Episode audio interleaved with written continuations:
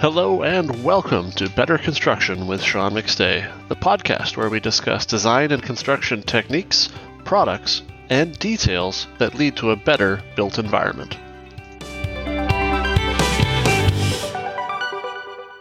All right, everyone, welcome to this week's episode of Better Construction. This week, I am pleased to have with me Aaron Jones. Aaron is with Big Dog Construction, is quite active on social media, and is a builder here in Canada. So, Aaron, welcome to the show.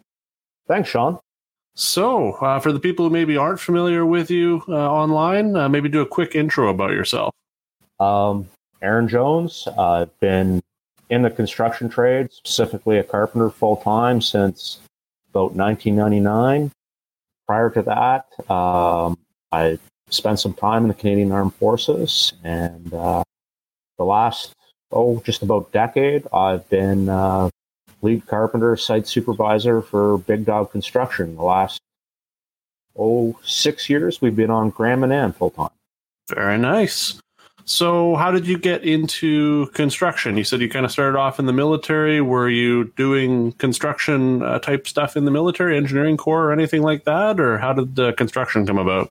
Well, I was always interested in construction and I always, you know, sort of dabbled in it. Um, originally, I, uh, I was in the infantry, first in the reserves, and then later with uh, the Princess Patricia's um, Canadian Light Infantry. And uh, oh, 99, I uh, changed trades to what they called a construction tech at the time. So, uh, and I spent a couple years uh, as a construction tech in the military, which is uh, a carpenter with some other stuff thrown in, some other stuff added on. So, a little bit of surveying, a few other things. They all kind of combined together into one trade. So, very cool. So, uh, with Big Dog Construction, how did uh, you kind of find them, and and what's you said a little bit about what you do there, but what does Big Dog do? Um, well, actually, Big Dog has downsized a little bit in the last uh, four or five years. Um, basically, Big Dog Construction was residential, sort of light, medium commercial, and for some people that aren't clear, probably I should specify that Grand Manan is an island. Uh, it's in the middle of the Bay of Fundy. So, but when we were on the mainland, we would, uh, you know, we might be part of like a tilt up project one week, and uh, you know, a couple weeks later, we'd be, you know, building a house, uh, frame to finish type of thing. And uh, but on the island, we've downsized our crew, and uh, although we have done a couple of well, I should specify that uh, the reason we ended up on the island was a commercial job. Mm. We had the framing contract for a the nursing home that was built here. Uh, I guess just about six years ago now. Ended up staying on, taking the siding contract on as well. And well, next thing you know, you've bought a house and uh, you live on an island now. So well, I haven't been to Grand Manan at all, but I have been to that area of Canada a few times, and it's quite beautiful. So I could see how uh, once you got there, you wouldn't probably want to leave, uh, except maybe in the winter occasionally. But uh, for most of the rest of the year, it's uh, pretty great. Um, what's your guys' plans going forward? Staying on the island, still building um, residential primarily? Uh, the island is full time. Um, we're mostly residential. Uh, this year's been a strange year. Uh, we didn't uh, we didn't get any new builds this past year, but uh, a lot of that had to do with uh, some of our clientele is from the states, vacation homes and whatnot, and with the borders closed, that that changed. Some additions, some new construction we had, sort of, or hope to do anyways. Yeah, right now we're on a putting the finishing touches on a restoration project. It was uh, a house that had a, a fire and uh, sort of almost complete gut. And uh, tried to do some energy retrofits there as well bring a few things up to code. And so what uh, what kind of adaptations have you had to make for building in that environment? Obviously materials are a little bit harder to get and you guys get some pretty serious weather for people from that aren't familiar with that area um, how, have you, how have you found the kind of adapting to that materials is uh, you got to plan ahead. Uh, you know, the the local home hardware uh, is fairly decent as far as you know what you can purchase for an island this size. Um, you know, there's definitely larger communities that that have less. Uh, the only difference is they can hop in their truck and drive for an hour and go to Home Depot or uh, you know something like that. Uh, so order ahead, order ahead, and uh, worst case scenario, you actually have to send somebody away. So they, you know, get in a vehicle, get on a ferry for an hour and a half, drive for at least 45 minutes to some sort of center, and then return trip. So it pretty much ruins a day if you if you don't plan ahead. As far as weather, um, yeah, it. Uh, I've been fortunate enough to work in numerous places across Canada, and this place has. I like to joke and say Grand Manan has two seasons. We have we have summer and we have windy. Right now we're in the windy season. Tuesday we saw gusts in excess of 114 kilometers an hour, and we'll see that probably again a couple more times before we hit spring. There's been a couple other significant weather events, usually good for three or four good northeast storms every winter, anyways. Wow. And how's uh, so? I mean, I guess that kind of goes hand in hand with the planning then, because you know if you're if you've got building seasons and you're you're planning around that summertime, um, how's that kind of coordinate with when you do your framing, when you do your uh, finish work inside? Is it pretty seasonal? I try to plan it that way now. Uh, doesn't always work out. Um, you know, 15 years ago, I, I wouldn't have cared. But, but if we can, you know, come, you know, Christmas, mid January, if we can schedule it so we're more indoors, that's that's ideal. Um, but you know, sometimes you just have to pick your days. Two years ago, we were doing a small cottage, and it was uh, four or five days before we could fly trusses. Just there just wasn't a day where it was actually safe to fly them. You know, and sometimes we have to do things, change things up if we're framing. Uh, a lot of times we can't sheet the walls when they're laying down. Uh, it's just you know you got some weather coming, so you know you sort of pick your battles. Either you don't stand any walls or you sheet them afterwards. So okay.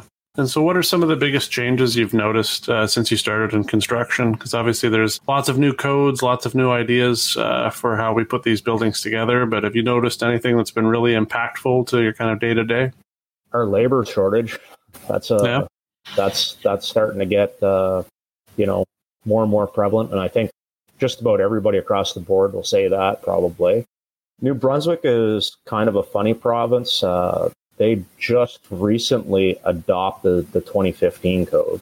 So where we've been part of Atlantic Home Warranty for I don't know a long time. We're usually you know a sort of a step ahead of where the province is actually what the province is actually enforcing, and a lot of our customers were were pretty fortunate that uh, they're looking to make some improvements as far as energy efficiency and, and whatnot. Uh, maybe not passive house or anything like that, but you know, somewhere between code and pretty good house. Okay. If, you know, uh, sometimes we're closer to pretty good house, but we did a unique project on Whitehead Island, which is another island off of Grand Manan, and uh, we had some wins there as far as energy efficiency. We managed to put R40 underneath the slab, uh, so that was nice. Uh, basically, they they lose nothing to the ground from the in-floor heat there. I didn't get the wall assembly I wanted, but I did get R70 in the attic. So yeah, that's pretty solid. I mean, it's uh, sometimes it's that's what it takes, right? You got to do those small steps, each project a little bit more. Somebody hears about somebody else's house being really comfortable, and then it kind of uh, goes from there. Um, jumping back to what you were saying about the labor shortage, I know that apprenticeship and supporting apprenticeship is a big thing for you. What do you think is missing when it comes to that in the industry right now? Why why are people not looking at construction as a career? Well, I'm actually hoping that this pandemic is is going to change that a little bit because we're essential. true, that is true.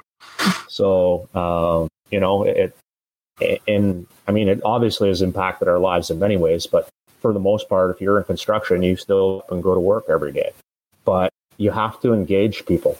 I, for, for lack of a better way to put it, um, you know, when I was a young man, you just went out and you went to work. It really didn't matter what you went to work at. You just went out and you went to work. And then somewhere along the way, you you found something you were interested in.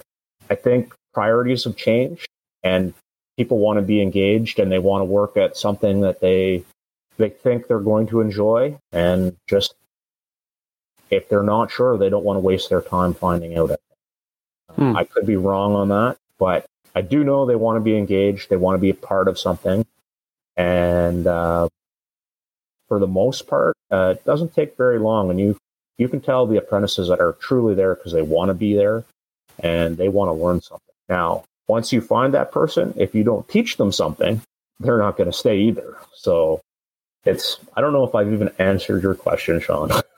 Well, it's a tough one to answer. I mean, I think if you had a straight, easy uh, a, a to B answer for that, you'd uh, we, we wouldn't have this problem. I know I've talked to a lot of different builders that uh, you know labor shortages is is a big concern. Getting people into you know construction industry as a whole, into all of the different trades, um, you know, making that kind of an attractive career destination for a lot of people, um, I think is is a challenge that the whole industry is facing. Um, do you think that as we start to shift more towards um, kind of higher performance, and then maybe eventually even partially uh, pre-manufactured components for homes, do you think that's going to help to kind of broaden the interest base? I I hope it will. Uh, I, I, I think it will. Um, but ultimately, um, every year you have to be a little smarter about how you build things. You have to be more conscious of the outcome of your decisions. Um, and houses are getting tighter, houses are getting smarter. The details, even just a residential plan for not even passive house, but something that's going to have like a, a good rain screen detail and be, you know, airtight. You put a blower door test on it and it's going to be in, you know, 1.5, 1.6, there's there's some attention to detail there, and uh, you know it's construction is not for dummies, and we've got to get that point across that you know you have to have a brain in your head if you want to be part of it. Hopefully, that will help draw some people in. Yeah, I agree. I think it's uh, it's important that we, we we let people know that all the different parts of the construction industry there's such a good career path and it's and we need people not just standing in a hole getting rained on hammering things, which is part of construction, but we need people who are able to engineer things. We need people who are, you know, eventually able to code things. You know, some of these uh, pre-manufactured components, like I was talking about, I think that's that's really important. Um, speaking of the kind of engagement side of things, I'm very curious to hear from you about Instagram. Um, what made you get onto Instagram? Because I mean, you have you have like thir- almost thirteen thousand followers. Like for people listening, that's about four times the population of the island that you live on. So, what made you get into that, and and where do you think that your kind of success there has come from? Um, actually, it uh, uh, an apprentice that uh, is no longer with us. He's actually uh, gone on completed his red seal. Now, actually, uh, has his own construction company. He uh, sort of reintroduced me to Instagram. Um, I don't know what year I actually looked at it, but it was like, well, I, this, it just seemed like another version of Facebook, but I didn't understand it. Hmm. Then along the way, we had a couple more apprentices that uh, came to work for us that, and neither of them, unfortunately, neither of them are with us now. Uh, they both moved on for various other reasons. Uh, island life is not for everybody, but they sort of pushed me to put some of this you know, out there that other people would be interested. And uh, I really started it honestly as a joke because uh, I I didn't think that anybody you know would be that interested in what I had to say. In short order, it became apparent that there was actually quite a few people that were interested in what I had to say, and there's other people out there on social media who you know have chimed in and helped out and, uh, you know, made suggestions that I otherwise wouldn't have gone down that avenue without somebody saying, hey, you know, that's a really great idea. You should share that with this person. And, you know, it's actually just a really great platform for the building community in general. Yeah, I agree. Uh, any uh, kind of interesting connections or stories that you've made because of that? Yeah, I put a post on Instagram. Um, it had to do with uh, how I solved this problem for adding cedar shingles after a deck was attached to a house that we had moved. And uh, Mike Guertin reached out to me and he said, "You need to like submit this to Fine Homebuilding. You need to submit this to their tips and techniques page." I was like, well, okay, you know, uh, you know, I've I've read the magazine for years and you know read the tips. I just didn't think. I guess I was worthy of being on one of those pages, or however you want to put it. And uh, anyways, uh, now I think I have three tips that have been published by the magazine. So, you know, without that little shove, I wouldn't have I wouldn't have gone down that road. So sometimes we all just need a little shove, I guess. Yeah, that's a really cool story. Um, as I get towards the end of these podcasts, I typically ask two questions. Uh, and so the first one is kind of a fun one because you get a bit of a magic wand. Uh, but if you could remove any one misconception about better construction, uh, which one would it be for you? Um, the cost.